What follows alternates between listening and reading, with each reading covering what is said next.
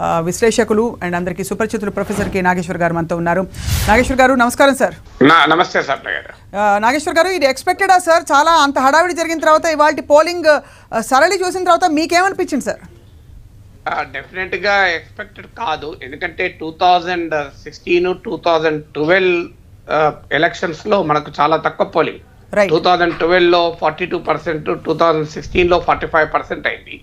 ఈసారి డెఫినెట్గా ఎక్కువ అవుతుంది అని అనుకున్నారు. ఎందుకంటే టిఆర్ఎస్ బీజేపీల మధ్య జరిగిన అడావుడి కట్ త్రోట్ కాంపిటీషన్స్ కేంద్ర మంత్రులు అమిత్ షా లాంటి వాళ్ళు వచ్చి ఎన్నికల్లో ప్రచారం చేయడం చివరకు ప్రధానమంత్రి నేరుగా ఎన్నికల్లో ప్రచారం చేయకపోయినా ఎన్నికల ప్రచార సమయంలో హైదరాబాద్ రావడము ఒక దుబాక ఉప- ఉప ఎన్నికల్లో అనూహ్యమైన స్పెక్టాక్యులర్ రిజల్ట్ నేపథ్యము ఇవన్నీ చేయబట్టి అసలు ఇది భయంకరంగా రాజకీయ పోరాటం జరిగింది గనక డెఫినెట్గా ఎక్కువ ఓటింగ్ ఉంటుంది. ఎందుకంటే ప్రజలు ఉత్సాహంతో ఎవరినైనా గెలిపించడానికో ఎవరినైనా ఓడించడానికో పెద్ద ఎత్తున వస్తారు ఓటింగ్ అని రాజకీయ వర్గాల్లో ఒక ఆశ మాత్రం ఉండేది. రైట్ కానీ ప్రజలు రాజకీయ నాయకులు ఊగినంతగా ప్రజలు ఊగలేదు అనేది అర్థమైపోతుంది ఊగిపోలేదని. సో రాజకీయ నాయకులు అంటే ఏ పార్టీని ఓడించాలన్న బలమైన కోరిక కానీ ఏ పార్టీని గెలిపించాలన్న బలమైన కోరిక కానీ ప్రజల్లో లేదు అనటానికి లో ఓటింగ్ ఒక ఇండికేటర్ ఎందుకంటే ఓటింగ్ ఎప్పుడు పెరుగుతుంది? ఎవరన్నా ఓడించాలంటే పెరుగుతుంది ఎవరన్నా గెల్ గెలిపించాలంటే పెరుగుతుంది. ఆ రెండు లేనప్పుడు ప్రజలు ఓటింగ్కు ఓటింగ్కు దూరంగా ఉండేటువంటి అవకాశం ఉంటుంది లేదా ఇతర అనేక ఫ్యాక్టర్స్ కూడా ఈ లో ఓటింగ్కు కారణమవుతాయి. ఏదేమైనా సార్ మా ఓటు పనికొస్తుందో లేదో మాకు తెలియదు కాబట్టి మేము ఓటు మాకు ఇతర పనులు ఉన్నాయి కొంత రకరకాల కారణాలు అంటారు కదా అలా అలా మొత్తానికి ప్రయారిటీస్ జనానికి మారిపోయాయి అనడానికి ఇది ఇది ఒక నిదర్శనమా సార్? అంటే మారిపోవడం కూడా లేదు. ప్రయారిటీ మొదటి నుంచి నగరాల్లో ఓటింగ్ ప్రియారిటీ కాదు. అన్ఫార్చునేట్లీ అయితే ఇక్కడ ఇంకొక డైమెన్షన్ కూడా ఉంది. ఇప్పటికీ ఇప్పుడు నేను ఈ- మాట్లాడుతున్న సమయంలో ఒక మిత్రుడు ఫోన్ చేసి చెప్తున్నాడు. కొన్ని ఆఫీసులకు సెలవులు కూడా ఇవ్వలేదు అని. అంటే మన దగ్గర ప్రభుత్వము ఎన్ఫోర్స్ చేసినంతగా హాలిడేను ప్రైవేట్ వారు ఎన్ఫోర్స్ చేయరు. అయితే అది కూడా కారణం అని చెప్పలేను నేను. ఎందుకంటే ఏడు గంటలకే పోలింగ్ స్టార్ట్ అయింది కనుక ఆ ఓటు వేసి కూడా ఆఫీస్కి వెళ్ళొచ్చు ఇబ్బంది ఏమీ లేదు. సో కారణాలు వెతుక్కోవటానికి చెప్పుకోవటానికి చాలా కారణాలు ఉంటాయి. ఫండమెంటల్ పాయింట్ ఏంటంటే నేను ఓటు వేస్తే నా జీవితం మారుతుంది. నాకు ఈ రాజకీయ పార్టీ పలానా ఇంకో రాజకీయ పార్టీతో పోలిస్తే రాడికల్గా నాకు డిఫరెంట్గా కనబడుతుంది అనే భావన ప్రజల్లో ఉంటే ప్రజలు ఓటేస్తారు. ఇప్పుడు అన్ఫార్చునేట్లీ ఏమవుతుందంటే పేర్లు మారుతున్నాయి కానీ బ్రాండ్లు మారుతున్నాయి కానీ లోపల వస్తువు క్వాలిటీ ఒకటే ఉంటుంది. సో బ్రాండ్లు మారి వస్తువు క్వాలిటీ ఒకటే ఉన్నప్పుడు ప్రజలు ఆ వస్తువును ఎందుకు ఎగబడుకుంటారు? అవును. సో ఇప్పుడు మీరు లోయర్ లెవెల్లో చూస్తుంటే ఏ- ఈ పార్టీ అయినా ఆ పార్టీ అయినా ఇటు జట వెళ్తున్నారు అటు నుంచి వెళ్తున్నారు అలా ఎన్నికల సమయంలో ఎక్కువ వెళ్తున్నారు. జిహెచ్ఎంసీ ఎన్నికల సమయంలో మనం చూసాం కదా. So what is the difference name is changing brand is changing కదా. అదే పాటు ప్రజలు అనుకుంటున్న సమస్యలకు రాజకీయ పార్టీ ఇచ్చిన నినాదాలకు మధ్య కూడా చాలా పెద్ద గ్యాప్ మనకు కనబడింది. ప్రజలు ఏమనుకుంటున్నారు? మీరు ఎవరినైనా వెళ్ళి ఒక సర్వే చేయండి. మాకు roads drinking water sanitation health education issues అంటారు. కానీ రాజకీయ పార్టీల ఇష్యూస్ ఏంటి? రోహింగ్యాలు రా- బిన్ లాడన్లు బాబర్లు అక్బర్లు కాశ్మీర్లో భూమి కొనడము సమాధులు కూల్చడము దానికి ప్రతీకారంగా వెళ్ళి ఆ పార్టీ ఆఫీసులు కూల్చడము ఇదే కదా మనకు ఆఫర్ చేసింది. ఇది ప్రజలు కోరుకున్న దానికి పార్టీలు చెప్పిన దానికి అసలు పోలికే లేదు. ఇక ఏమైనా పార్టీల ప్రామిసెస్ చూస్తే అన్ని పార్టీలు ఒకే ప్రామిస్ చేసినాయి కదా తేడా ఏమున్నది? పార్టీల ప్రామిసెస్లో కూడా రాడికల్గా డిఫరెంట్ ఏం లేదు కదా. మరి why don't people exercise NOTA అనే ఆప్షన్ ఎందుకు ఎక్సర్సైజ్ చేయరు సార్? అంటే ఇప్పటికీ నోటా ఓటు వేస్తే ఏమవుతుంది నోటా? ఇప్పుడు నోటా ఓటు వేస్తే నిరసన తెలపచ్చు. తెలపాలని మళ్ళాంటి వాళ్ళం అంటాం. డెఫినెట్గా నేను కూడా విజ్ఞప్తి చేస్తాను. మీరు వెళ్ళి నోటా అయినా చెప్పండి. సో అన్ని రాజకీయ పార్టీల కన్నా నోటాకు ఎక్కువ ఓట్లు వస్తే అది ఒక మెసేజ్ పోతుంది అని. కానీ ప్రజల్లో ఉండే స్వభావం ఏంటంటే సాంస్కృతిక స్వభావం ఒకటి. నా ఓటు మురిగిపోకూడదు అనుకునేటువంటి కల్చర్ ఉంటుంది. అందువల్ల గెలిచే వాళ్ళకు ఓటేయడం అనే ఒక కల్చర్ కూడా మన దేశంలో ఉంది. అలాంటప్పుడు నోటా అంటే ఎవరికి మురిగిపోయిన ఓటే కదా. ఇంకోటి నోటా ఉదాహరణకు వంద ఓట్లలో డెబ్బై ఓట్ల నోటాకు వచ్చినా కూడా ఆ మళ్ళీ రీఎలక్షన్ జరగదు. అందువల్ల ఎన్నికల రూల్స్లో తక్షణం మారాల్సింది ఏంటంటే అన్ని అభ్యర్థుల కన్నా నోటాకు ఎక్కువ వస్తే ఆ ఎలక్షన్ రద్దు చేసి మళ్ళీ జరపాలి. సో. అప్పుడు కనీసం రాజకీయ ప్రజల్లో ఎస్ నేను నోటా క్లిక్ చేస్తే ఇప్పుడున్న ముగ్గురు నలుగురు అభ్యర్థులు ఎవరు గెలవద్దని నేను తీర్పు చెప్తున్నాను కనుక మళ్ళీ ఎలక్షన్ జరుగుతుందనే కాన్ఫిడెన్స్ రావాలి. నోటా ఈ సింప్లీ ఒక థిరిటికల్ అయిపోయింది కదా. దానివల్ల ప్రాక్టికల్ యూటిలిటీ కనబడలేదు కదా ప్రజలకు. రైట్ సో మీరు చెప్పేదాన్ని బట్టి సార్ వీళ్ళకంటే వీళ్ళు బెటర్ కాదు. అందరూ ఒకటే ప్లానింగ్ ప్లానింగ్ చెప్తున్నారు. పైగా ఈ రకరకాల వాతావరణాల మధ్య జరిగిన ఈ ప్రచారం తర్వాత ఓటు వేయడం అంత ఇంపార్టెంట్ కాదు అనే ఒక ఆప్షన్ ఈరోజు నగరవాసుడు ఎంచుకోవడం అన్నది చాలా కాన్షియస్ మైండ్ఫుల్ చాయిస్ అని మీరు చెప్తున్నారు sir is that right mindful లేదు mindful conscious choice choice vote వేయకపోవడం అనే దానికన్నా ఓటు వేయాలన్న కాన్షియస్ చాయిస్ ఎక్సర్సైజ్ కాలే. ఒక సింపుల్ ఎగ్జాంపుల్ చెప్తాను సప్న గారు. మీరు ఒక శారీస్ షాప్కి వెళ్తారు ఒక పది శారీస్ మీకు చూపెడతారు. పదిలో అన్ని ఒకే రకంగా కనబడే అనుకోండి. అన్ని equally good or equally bad whatever it maybe మీరు ఏం చేస్తారు? కొనుక్కుంటూ వస్తారు గ్యారంటీగా. ఆ పదిలో ఏదన్నా ఒకటి చాలా బాగుంది అనుకోండి. అప్పుడు కొనుక్కొని వస్తారు. That is the human nature కదా. మీకు పది ఈక్వల్లీ గుడ్ ఉన్నా మీరు ఏమో తేల్చుకోలేకపోతున్నా అని బయటకు వస్తారు. ఈక్వల్లీ బ్యాడ్ ఉన్నా అనవసరం అని చెప్పి బయటకు వస్తారు. అందువల్ల రాజకీయ పార్టీలు they were neither equal they are either equally good or equally bad before the people కదా. రైట్ రైట్ ఇప్పుడే డాక్టర్ జయప్రకాష్ నారాయణ గారు మాట్లాడుతూ సార్ ఒక మాట అన్నారు. నిర్బంధ ఓటు అనే ఒక ప్రక్రియ బహుశా ప్రవేశపెట్టాల్సి అంటే ఎలాంటి వ్యవస్థ అయినా వ్యవస్థలో అందరూ భాగస్వాములే. వ్యవస్థ పూర్తిగా ఫెయిల్ అయినా కూడా రాజకీయంగా ప్రజలు కొంతవరకు పౌరులుగా బాధ్యత వహించాలి అనే ఒక ఉద్దేశంతో బహుశా నిర్బంధ ఓట్ అంటే నిర్బంధం అంటే ఏదో శిక్షలు పడితే ఆ విధంగా కాదు సార్. ఏదో విధంగా వాళ్ళని ఓటింగ్కి తీసుకొచ్చే విధంగా మార్పులు రావాలంటారా?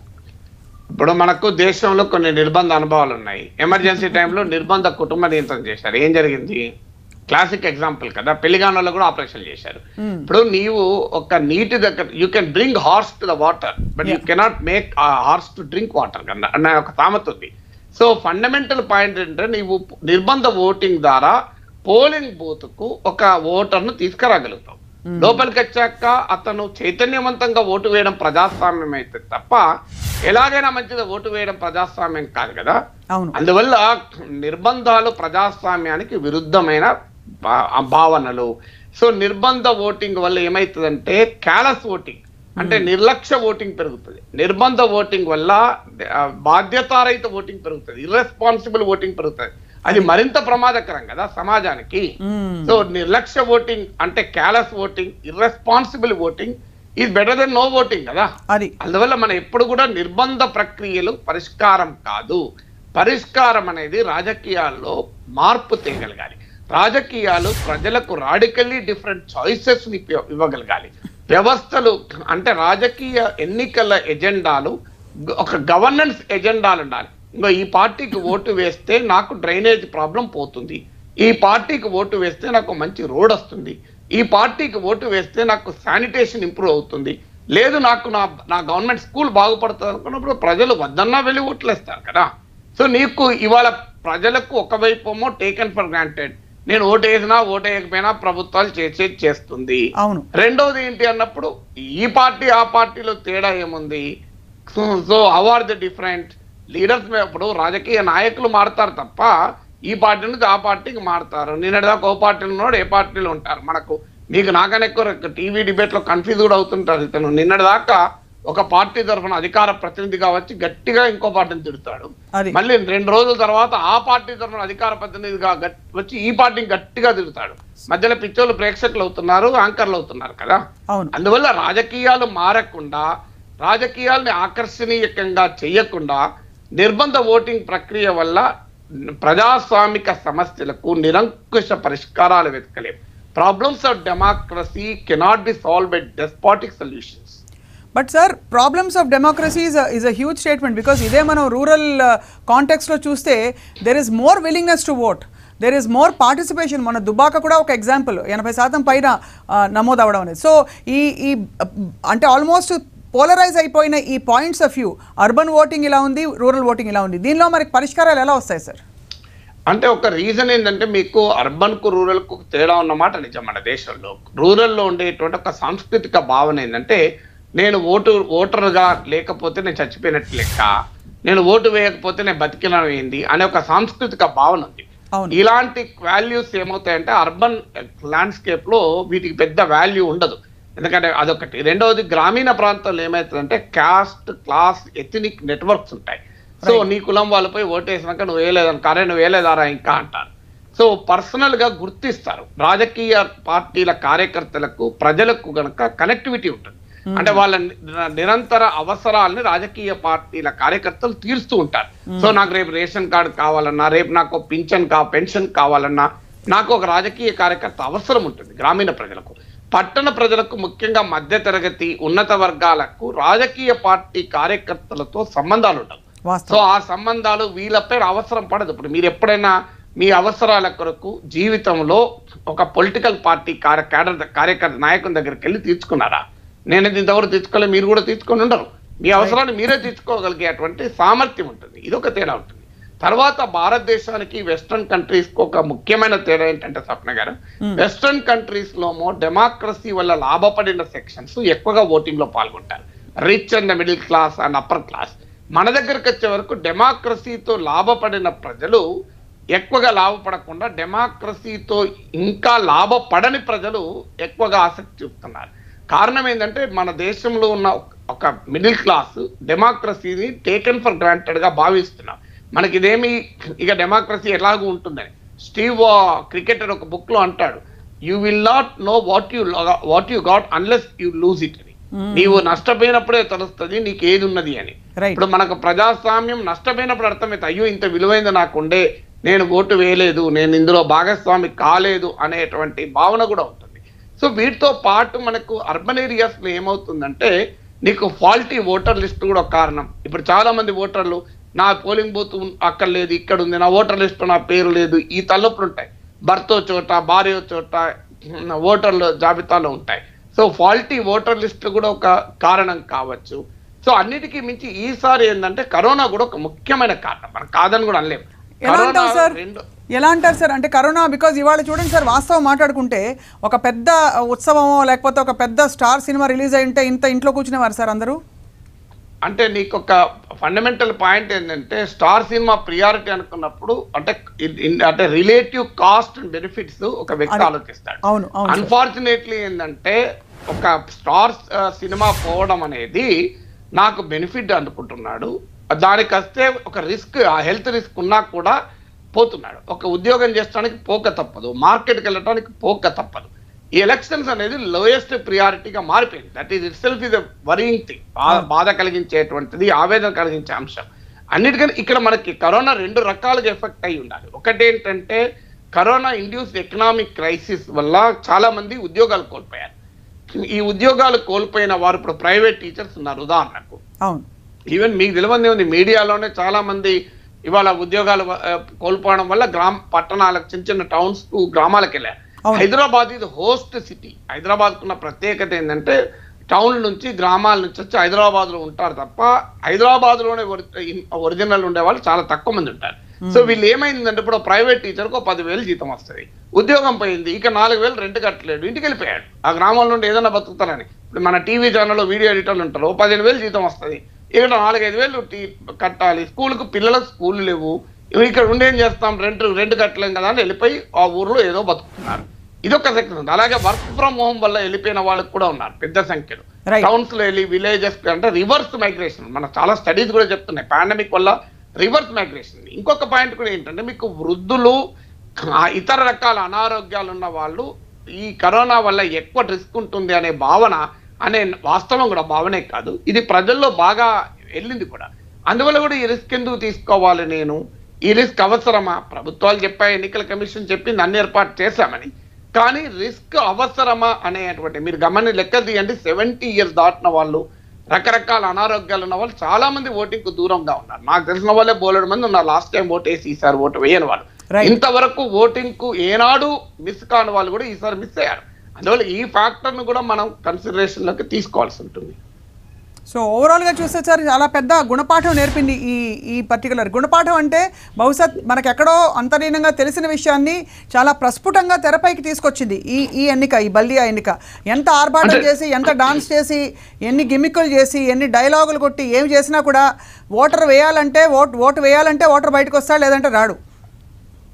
అంటే మీకు ఫండమెంటల్ పాయింట్ ఏంటంటే ఈ డిస్కనెక్ట్ నేను అందుకనే అనేది. నా. జీవితం మారుతుంది ఈ రాజకీయం వల్ల. నా నా నా జీవన ప్రమాణాలు మారుతాయి అనే కాన్ఫిడెన్స్ను రాజకీయాలు create చేయలేకపోతున్నాయి. So that is the larger issue మీకు ఇందులో మధ్య తరగతి ఉన్నత వర్గాల హిపోక్రసీ లేదని నేను అంటలేదు ఇలా డ్రాయింగ్ రూమ్లో కూర్చొని టీ తాగుతూ కాఫీ తాగుతూ ప్రపంచాన్ని డిస్కస్ చేస్తారు దేశాన్ని రాష్ట్రాన్ని సోషల్ మీడియాలో పోస్ట్ పెడతారు సార్. ఎడాపెడా? సోషల్ మీడియాలో పోస్ట్ పెడతారు పెద్ద ఎత్తున ప్రభుత్వాలని ప్రశ్నిస్తుంటారు అన్ని చేస్తుంటారు. అంటే ఈ ఈ ట్రెండ్ ఉండి యాక్చువల్గా ఓటింగ్ వచ్చే వరకు రారు ఇప్పుడు అంటే మనకి ఎలా ఉంటుందంటే ఇప్పుడు సోషల్ మీడియా ప్యాట్రియాటిజం చూస్తున్నాం కదా.